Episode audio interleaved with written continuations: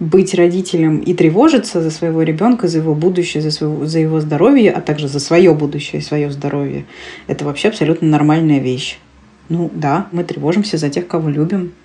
И как бы мы тревожимся за тех, кто от нас зависит, и мы тревожимся за себя, как за людей, которые обеспечивают других людей. Ну, это нормально.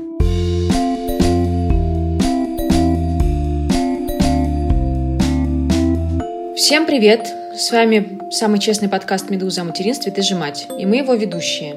Настя Хартулари, и у меня есть дочка Варя, ей скоро будет два года. Меня зовут Саша Давлатова, у меня трое детей. Почти 6 лет, почти 14 лет и 18 с половиной лет. И я с ними со всеми сижу сейчас дома в самоизоляции. А меня зовут Настя Красильникова, и я дома в самоизоляции со своим трехлетним сыном Федором. И мы хотим сказать, что мы записываемся сейчас в режиме самоизоляции каждый из дома, поэтому извините за все посторонние и веселые звуки, которые могут появиться на заднем плане. А о чем мы сегодня поговорим? Настя. Мы, мне кажется, поговорим сегодня о том, что беспокоит нас всех. Это материнское чувство вины, материнское и родительское чувство вины и чувство тревожности. Это сейчас, мне кажется, те чувства, которые сопровождают нашу реальность, действительность, и важно это обсудить. Как вы себя чувствуете? Как ваши дела? Лай-ла-ла-ла-ла, все хорошо, все хорошо. Саш, ну расскажи, как дела? Ну, я не знаю. Слушайте, как только мы произносим слово «тревожность», она во мне просыпается с удесятеренной силой. У меня сосет под ложечкой и начинают потрясываться руки. В принципе, я считаю, что живем мы нормально. Я знаю, что я, ну, помимо общей материнской тревожности и помимо обстоятельств, в которых мы сейчас все оказались, я сама по себе, ну, вот я королева тревоги просто. Я всегда тревожусь. Ну, то есть я найду повод тревожиться о чем угодно.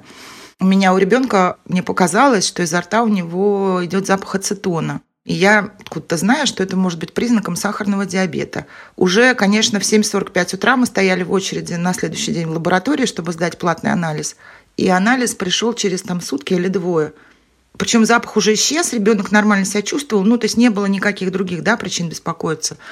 И вот эти два дня я жила себе, вот я себе уже представляла очень наглядно во всех деталях свою жизнь, что вот мне за 70, такая пожилая одинокая женщина почему-то, и со мной живет 40-летний диабетик, сын мой. Я увидела в почте уведомление, что пришел результат анализа. Я была на работе. Я дождалась, когда закончится встреча, которая у меня была, закрыла класс да, в университете. Посидела три минуты, и только после этого дрожащими пальцами смогла открыть это письмо. И результат был ну, нормальный, то есть все было в порядке, да, никаких причин беспокоиться не было. Так я живу обычно. Но я стараюсь с этим работать как-то. А как ты с этим работаешь? Честно, антидепрессанты, белое, красное, коньяк. Ну, не одновременно, я имею в виду, в разные периоды. Был год, когда я принимала антидепрессанты. Это был год ЕГЭ. И до этого у нас были там разные проблемы с подростком. И я считаю, что благодаря этому как-то я выдержала. Ну, то есть я была прям очень спокойная. То есть я волновалась, но это было без панических атак, без каких-то страхов. Потом я перестала. Потом я вот, да, практиковала, если что, коньячку грохнуть. Кстати, в условиях самоизоляции моя тревожность, она такая, конечно, зашкаливающая была на прошлой неделе, а сейчас я просто вот как-то, видимо, мой организм очень адаптивный. Я только думаю о том, что все будут есть на обед, что мы будем есть на ужин, есть ли у нас все и чем мы сейчас заняты. Я вот не думаю ни про завтра, ни про послезавтра. И день я живу нормально. Вечером я иду читать новости. Дальше не так интересно, не так успешно. Я потом нормально сплю, с утра опять все в порядке. Вечером я опять читаю новости, впадаю в панику на пару часов. То есть я правильно понимаю, что ты читаешь новости только по вечерам, один раз в день? Нет, я сначала читала их весь день поняла, что я так не могу, потому что превращаюсь в истеричку. Я убрала все уведомления, я с утра вот эти количество заразившихся, заболевших, я это все не отслеживаю. Но вот позволяю себе это вечером, потому что я поняла, что, ну, например, лично я, даже если я ужасно тревожусь, я потом ложусь спать и сплю нормально все равно. Ну, я засыпаю все. А если я их прочитаю прямо вот утро, я с этого начинаю, да, как бы вот сообщений, то я весь день в панике. Саш, это звучит прям, честно говоря, как результат какой-то большой и интенсивной работы над собой, в том смысле, что ты узнала про то, как у тебя эти механизмы работают, и научилась как-то более-менее подходящим образом с ними обходиться. Мне кажется, что это какой-то супер в условиях, когда тревожность, она существует, просто потому что она существует. Вот уметь так с ней обращаться, это как бы лучшее, по-моему, что, что может быть вообще. Это же не значит, что если сейчас вот мне кто-то не придет и не скажет, что я не знаю, мама, у нас кончилась вся гречка, ну, условно, и все вернет. Ну, то есть любая мелочь может тебя из этого и самое неожиданное. Вот. И, допустим, если мы будем говорить завтра, может быть, уже мое состояние изменится на прям противоположное. Да, Саша, это понятно, но но, тем не менее, как бы какая-то схема, которая работает, по крайней мере, сегодня у тебя есть. И это классно. Да, и ты знаешь, как вернуться, вернуться обратно и как заземлиться. Это очень здорово. Саш, спасибо большое, что рассказала.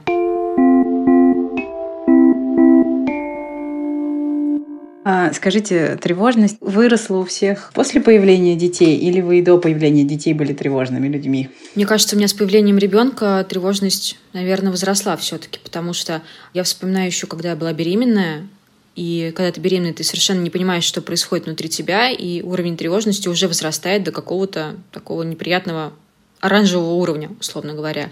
А потом, когда тебе кажется, что ребенок родится, и ты будешь уже видеть и понимать, что вот он у тебя на руках, и ты вроде контролируешь ситуацию, и тебе будет вроде легче. Но ты понимаешь, что легче не становится, потому что ребенок по-прежнему не рассказывает, что, где, как у него болит или не болит.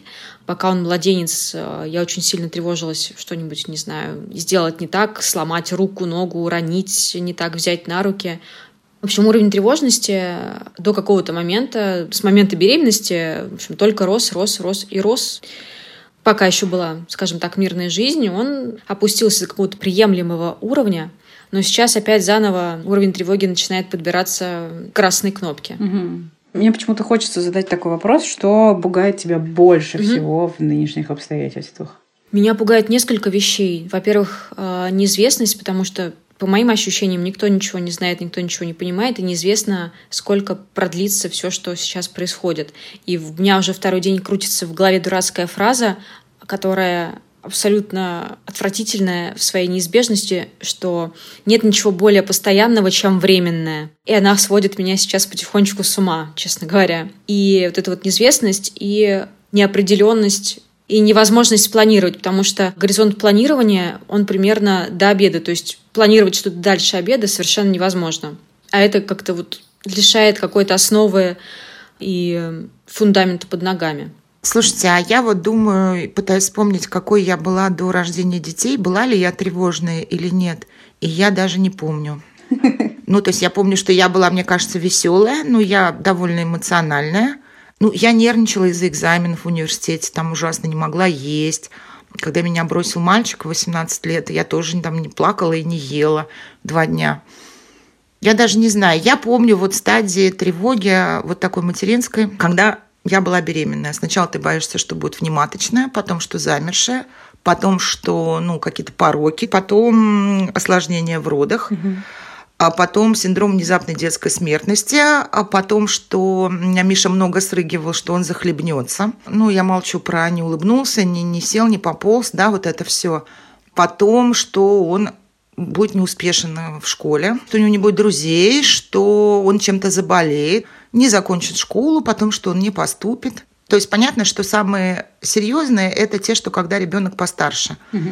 Ну, там, когда вот, если я бы анализировала, боюсь обесценить кого-нибудь, ну, понятно, что вот те страхи и тревоги, которые в твою жизнь входят там с подростком, ну, ты их совсем не можешь контролировать. Там, если за маленьким ребенком, ты можешь следить за его здоровьем, да, за тем, что он ест, прививать его, чтобы он там не контактировал ни с чем.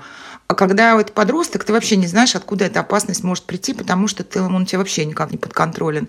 И по идее это самые такие вот ну, серьезные страхи, и по идее они должны больше всего вышибать меня как мать. Но больше всего на самом деле я парилась именно из-за вот каких-то таких вещей, что ребенок улыбнулся не в 6 недель, а в 8, ну я не помню сроки, да, и пошел не в год и месяц, а в год и три месяца. Угу. И мне кажется, что я так себя с этим загнала когда-то, что вот эти даже, вот эта тревожность, она выстрелила где-то потом. Я тогда даже не понимала, что я тревожная. Угу. Ну, мне казалось, это все так. Как выяснилось, что, кстати, нет. Многие гораздо спокойнее ко многим вещам относятся. Я была уверена, что это такая норма. Но вот я знаю, что-нибудь в Фейсбуке напишу, веселая, как мне кажется, про детей. Кто-нибудь приходит в комментарий, говорит, ну ты как тревожная мать, как всегда. Хотя мне даже иногда кажется, что менее тревожная, чем многие. Ну вот, кстати, ты сейчас это сказала, и я поняла, что вот это вот словосочетание «тревожная мать», оно в последнее время стало таким, как будто бы...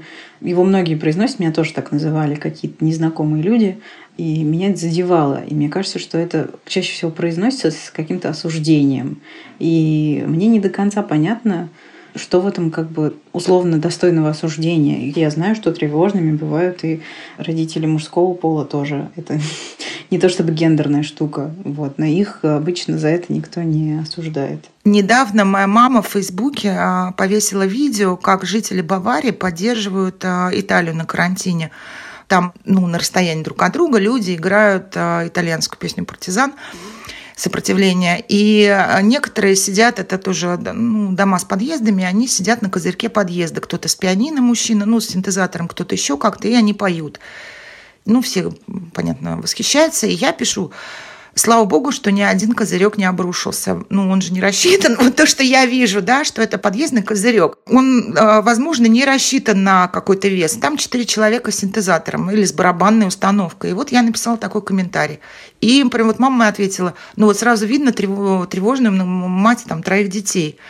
И я даже не понимаю, разве я тревожная? Ну, это здравый смысл и рациональность. Наоборот, с моей точки зрения. Здесь даже, да, меня это, кстати, задело.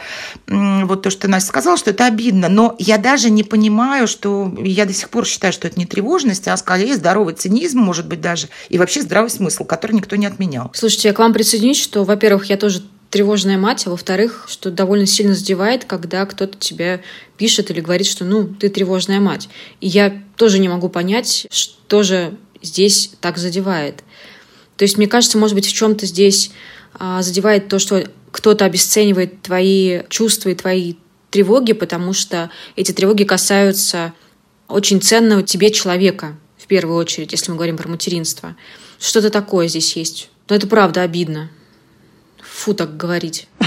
Обидно, мне кажется, то, что составляет, ну, во многом все-таки, боюсь сказать, смысл твоей жизни ну, важную очень часть твоей жизни, да, и ты переживаешь за него, а кто-то говорит, да, что это, ну, нет такой проблемы, никаких проблем у вас нет, это просто ты тревожная дура. Ну, суть-то такая – нет, чтобы сказать, я тебя понимаю, да, потому что вот это, это, это там, ну, потому что ты мать, потому что это естественно. Ну, мне кажется, здесь мы можем выйти на другую тему. Наверное, это не совсем тема нашего подкаста про эмпатию, границы и прочие штуки, что люди иногда не очень умеют формулировать какие-то свои поддерживающие послания и все прочее.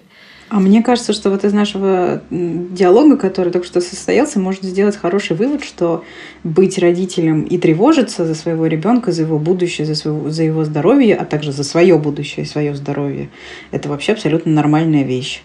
Ну да, мы тревожимся за тех, кого любим, и как бы мы тревожимся за тех, кто от нас зависит, и мы тревожимся за себя, как за людей, которые обеспечивают других людей. Ну, это нормально. Ну, дальше просто у нас у всех разный там эмоциональный уровень, психическое состояние, психологическое, поэтому мы все тревожимся в силу своих, своего темперамента. Да, это правда. И каких-то еще внешних обстоятельств. Я, например, очень много транслирую тревоги вне, вот мне так кажется, я спокойнее внутри делаюсь. Ну, то есть кто-то, понимаете, вот кажется, что этот человек не тревожный, спокойный, да, но он просто молчит и не делится, и, не знаю, он медленно разговаривает и не машет руками. И это не значит, что он не умирает от тревоги. Угу. А я машу руками, кричу, возмущаюсь, и, наверное, кажется, что я очень тревожная. Настя, расскажи, пожалуйста, ты была тревожной до рождения Феди? Я была совершенно бесстрашной, безбашенно отчаянной и всякие человеческие страхи и фобии а, меня скорее веселили, чем имели ко мне какое-то отношение. Вот. И это настолько резко и настолько сокрушительно изменилось после того, как у меня появился ребенок, что я честно могу сказать, что я в этом смысле стала другим человеком. Я теперь многого боюсь. У меня действительно очень сильно выросла тревожность. Он на таком уровне, когда она мешает мне нормально функционировать, и мне приходится с этим справляться с помощью медикаментов и психотерапии. Спасибо, кстати, выражаю психотерапии и медикаментам за то, что они существуют и позволяют как-то вернуться в какой-то нормальный режим. И это удивительно, потому что я совершенно, конечно, не предполагала, что материнство может на меня повлиять вот так. Но оно повлияло на меня вот так. И я понимаю, что с течением времени этих тревог их особо-то меньше не становится. То есть к каким-то вещам ты привыкаешь. Например, когда мой сын только родился, и он плакал, я не понимала, что происходит. Мне было тупо страшно каждый раз, когда он плакал. Сейчас я хотя бы понимаю, различаю, что вот сейчас он плачет от того, что ему, не знаю, досадно, что ему не дали э, второй глазированный сырок, а сейчас он плачет от того, что он ударился коленкой. И поэтому, как бы, да, мне чуть-чуть менее тревожно. Но в целом, в принципе, за его будущее тревоги э, появляются все время новые, и вообще это ощущение возрастает. А сейчас ты от чего тревожишься? Целый комплекс разнообразных факторов. Это и изоляция социальная, и неизвестность, как Настя правильно сказала, и страх за здоровье, уже такой как бы не просто абстрактный, типа, а что если, не знаю, он упадет и сломает руку, а тут как бы такой вполне себе конкретный страх. У меня он, например, в моей голове это выглядит так. Я умираю от коронавируса, и мой ребенок остается э, ну, без мамы. Вот как бы что меня пугает. Или, не дай бог, что он заражается коронавирусом, и я провожу какие-то мучительные недели в ожидании когда он поправится. Вот. И все это в сочетании, это, конечно, супер мощный триггер для тревоги, но мне кажется, что человек действительно жутко адаптивное существо. Мне очень понравилось, Саша, как ты сказала про то, что типа day by day это то, что Том Хэнкс еще советовал, когда заболел коронавирусом. И это прям действительно здорово. И я подумала о том, что, что меня поддерживает типа вот в этих вот непростых обстоятельствах. Тот факт, что уже как бы несколько дней я протянула, а то и недель. То есть я в таком режиме уже функционирую довольно давно, и это как-то получается. Это в тысячу раз тяжелее, чем моя жизнь до карантина, но, по крайней мере, я справляюсь. Я справляюсь не идеально. Сегодня утром я рыдала, а я довольно редко рыдаю, надо сказать. Но я справляюсь. И тот факт, что каждый день заканчивается и начинается следующий, свидетельствует о том, что, наверное, сколько-то еще в таком режиме я просуществовать могу. Настя, а ты чего боишься сейчас? Ну вот твоя тревога сейчас чем связана? Ну, про неизвестность, неопределенность я сказала. Про, наверное, здоровье. У меня почему-то как-то этот страх где-то заблокировался, потому что э, я почему-то не боюсь заболеть. Ну, то есть я, я об этом не думаю, скорее. Не то, что я боюсь, не боюсь, я об этом не думаю. Почему-то где-то это у меня, в общем, совершенно задвинулось куда-то глубоко на задворке моих переживаний. Я очень боюсь, что кто-то из нас в семье останется без работы или что-то произойдет куча каких-то, наверное, все-таки страхов, которые невозможно артикулировать и сформулировать. Честно говоря, еще очень сильно давит общая атмосфера паники. То есть это то, что невозможно как-то сформулировать, а если невозможно сформулировать, с этим как-то тяжело бороться. Просто все паникуют, все паникуют по-разному, и вот это вот нагнетание вокруг, оно тоже мне довольно тяжело дается. Да. Как вы справляетесь, кстати, с тем, что происходит вокруг, вот с этим вот какой-то пыльной бурей, которая надвигается со всех сторон. Ни с кем не обсуждаю. Да, и новости по вечерам читаешь. Стараюсь не обсуждать, а стараюсь ограничивать новости. Я просто стараюсь всегда, ну это мне помогает, проговорить мысленно хотя бы самой себе, чего именно я боюсь. Ну вот я поняла, что я боюсь, что мы, ну, старше 40 с мужем, на нас трое детей, и если вот, да, ну, мы умрем, мне важно очень, я поняла прямо, это произнести себе, что я боюсь, что я умру, а не просто я боюсь, что со мной что-то случится. Я боюсь, что, например, у меня какая-то развивается онкология, не знаю, рак груди, который сейчас никто невозможно диагностировать вовремя будет, да, из-за сложившейся ситуации.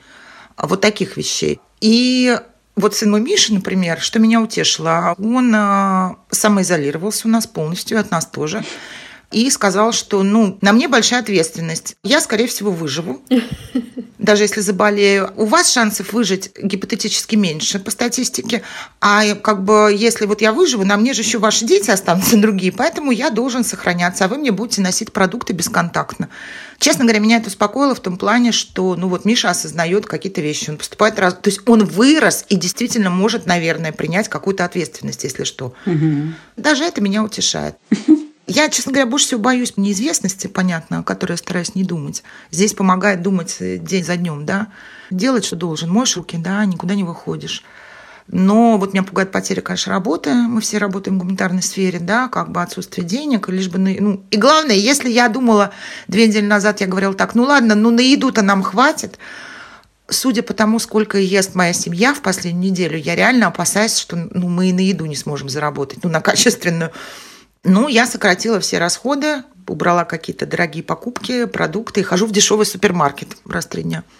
И ты, получается, занят, ты занят планированием. Это ужасно звучит, но то есть вот я знаю, что я занята планированием, что мне надо выйти в тот магазин, что чуть дальше, ну вот я там наэкономлю на, ну, у нас едят какие-то печеньки, вафли сейчас нервно. Я считаю расходы, прям очень старательно сейчас. Меня, и не потому, что я схожу с ума и как-то фиксируюсь, да, и у меня обсессивно-компульсивное расстройство, чтобы каждые там 50 рублей записывать. Нет, я это делаю, потому что меня это реально отвлекает и успокаивает. Угу. Ну, если это работает, ну, супер. Слушай, ну это отлично, потому что, честно говоря, те бесконечные а, листинги и подборки, которые лезут изо всех щелей про то, чем заняться в то время, пока вы сидите в самоизоляции, они ужасно раздражают и, наоборот, порождают еще худшую тревогу и плюс еще чувство вины, потому что кто эти люди и когда они успевают все это делать вот это меня тоже, извини, очень невротизирует. Я вижу все время люди, вот тут у нас дети там занимаются, вот здесь у нас там такой-то курс, вот здесь такой-то курс, здесь такая, сейчас же все открываются онлайн. И все это, кстати, стоит денег. Понятно, что люди пытаются заработать как-то, да. И я тоже думаю, во-первых, как они это успевают, кто эти люди, но меня другое даже, кто эти люди, которым хочется этим заниматься весь день ну, кого это действительно радует. Нет, ну, такие люди, наверное, и правда есть. Мы не будем их обвинять в том, что... Нет, я не обвиняю, я говорю только про себя, что меня вот это парализует и невротизирует. Мне не хочется ничего. Мне реально хочется лежать, смотреть какой-нибудь сериал, в котором 15 сезонов, в надежде, что пока я его смотрю, все как-то рассосется. Вот что мне хочется. Угу. Да, да, да. Очень хочется, на самом деле, высыпаться, разбирать э, вещи, наводить порядок во внутреннем мире и делать по 6 онлайн-уроков йоги в день. Но, к сожалению, когда у тебя ребенок э, и работа, и еще одна работа, и быт, и самоизоляция, то все, что тебе остается, это, в общем, раз в день держать руками голову, чтобы она буквально не уехала.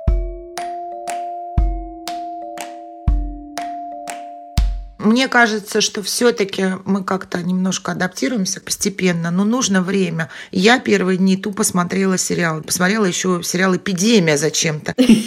К слову о тревожности. И я на ночь посмотрела первые две серии, и потом не могла спать. Эпизоды из этого сериала, они меня вот... Еще мы выходили из дома, они меня преследовали. И я его даже досмотрела, я не могла остановиться.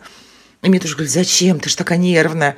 Ну, как-то сначала смотрела сериал, потом я тупила, ничего не делала. Но постепенно как-то жизнь, ну, правда, организуется.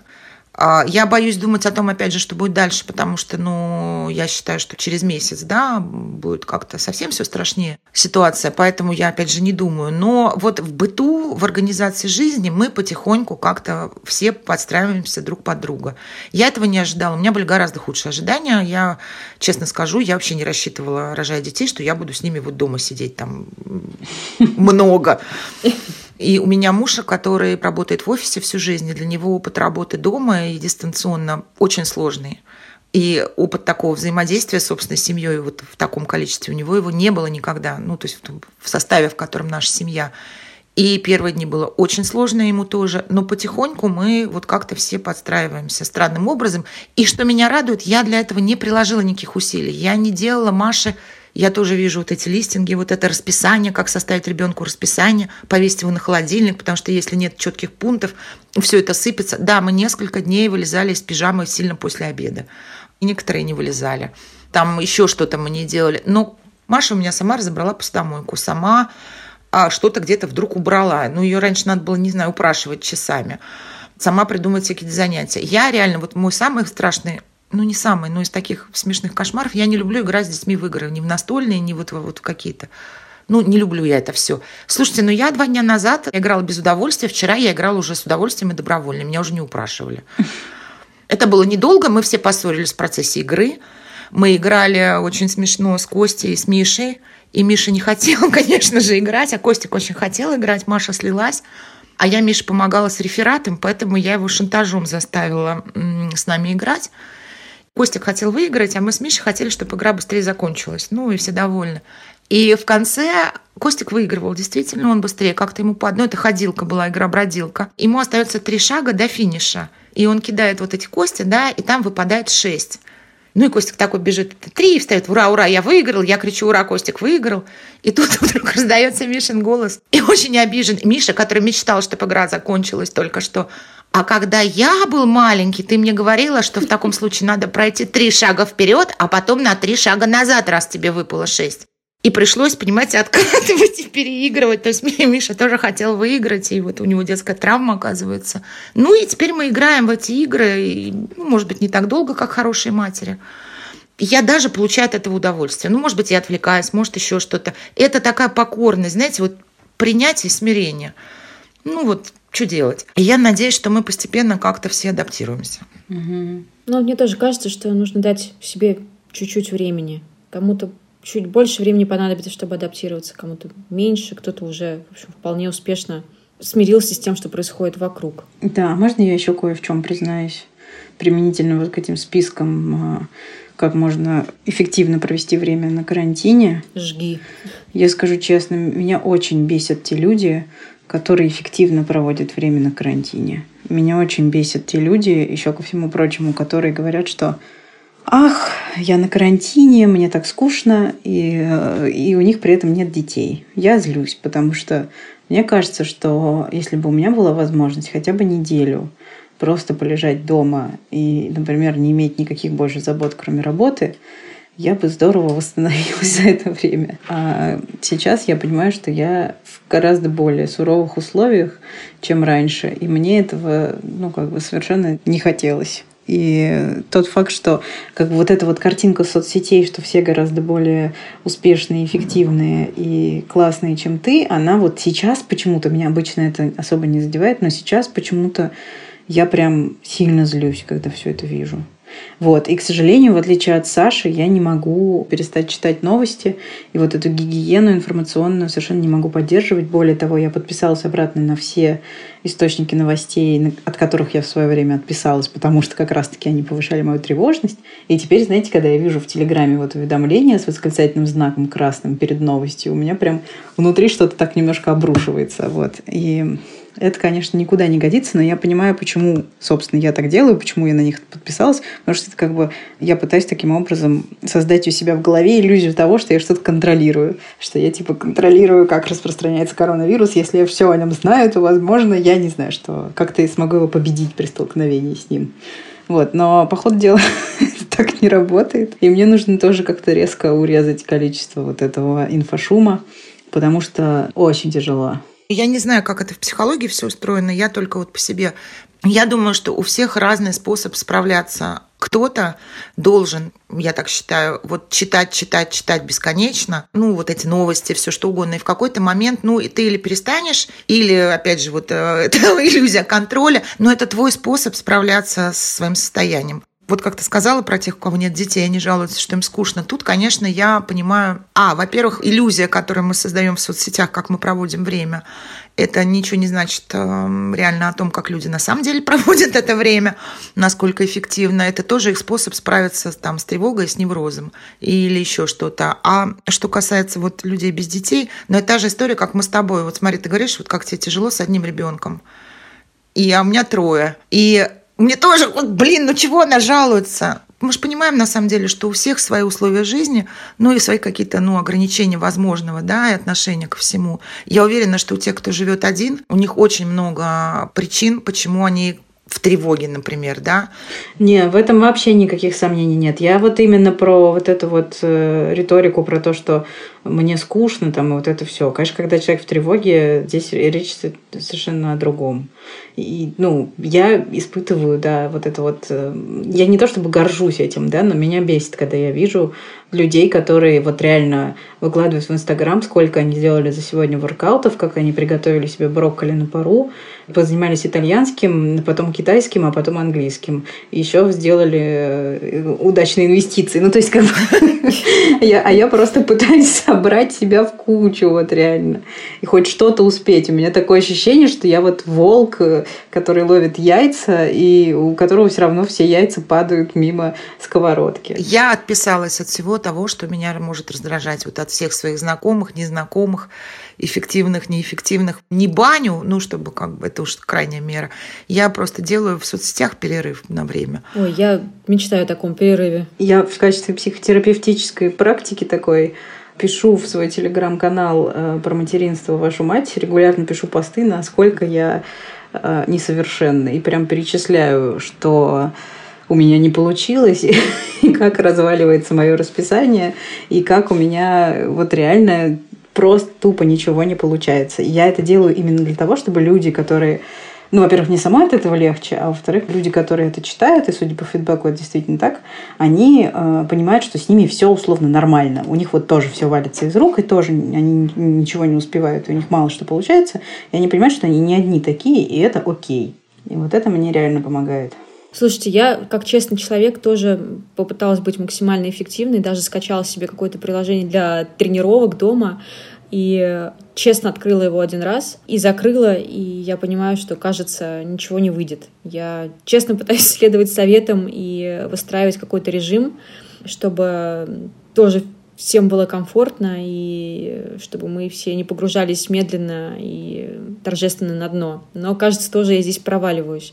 Но я могу сказать, что самый счастливый человек, который сейчас испытывает кучу позитивных эмоций от всего того, что происходит, это Варя, потому что все дома, и все проводят время. И, в общем-то, Варя, плевать на то, насколько мы эффективны, мы весело ничего не делаем вместе с ней. Это очень мило и круто. А я хочу сказать, что мне кажется, что если у кого-то повысилась тревожность на фоне происходящего, это нормально.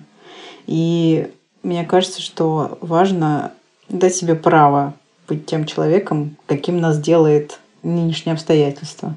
Вот. И мне кажется, что об этом стоит говорить, или, по крайней мере, это стоит признавать, и искать способы, которые могут вас поддерживать в таких сложных ситуациях и обстоятельствах. Вот, в общем, я хочу сказать, что я человек тревожный, и я не стесняюсь этого. Такие дела.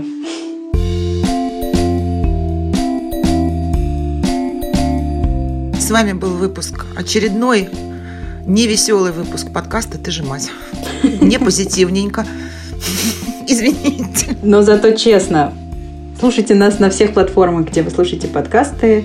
А, мы есть в Яндекс Музыке, в Apple Store, в Букмейте, на YouTube и на всех платформах, где есть подкасты. А также, пожалуйста, ставьте нам лайки, пишите нам комментарии, делитесь э, тем, что происходит у вас. Пишите нам письма на подкаст собакамедуза.io. А также слушайте другие подкасты Медузы. Например, подкаст про всякую еду «Сложные щи» или подкаст про финансовую грамотность «Калькулятор». Да, сейчас финансовая грамотность никому не повредит. Меня зовут Саша Давлатова. До свидания. Меня зовут Настя Хартулари. Пока-пока. А меня зовут Настя Красильникова. До новых встреч.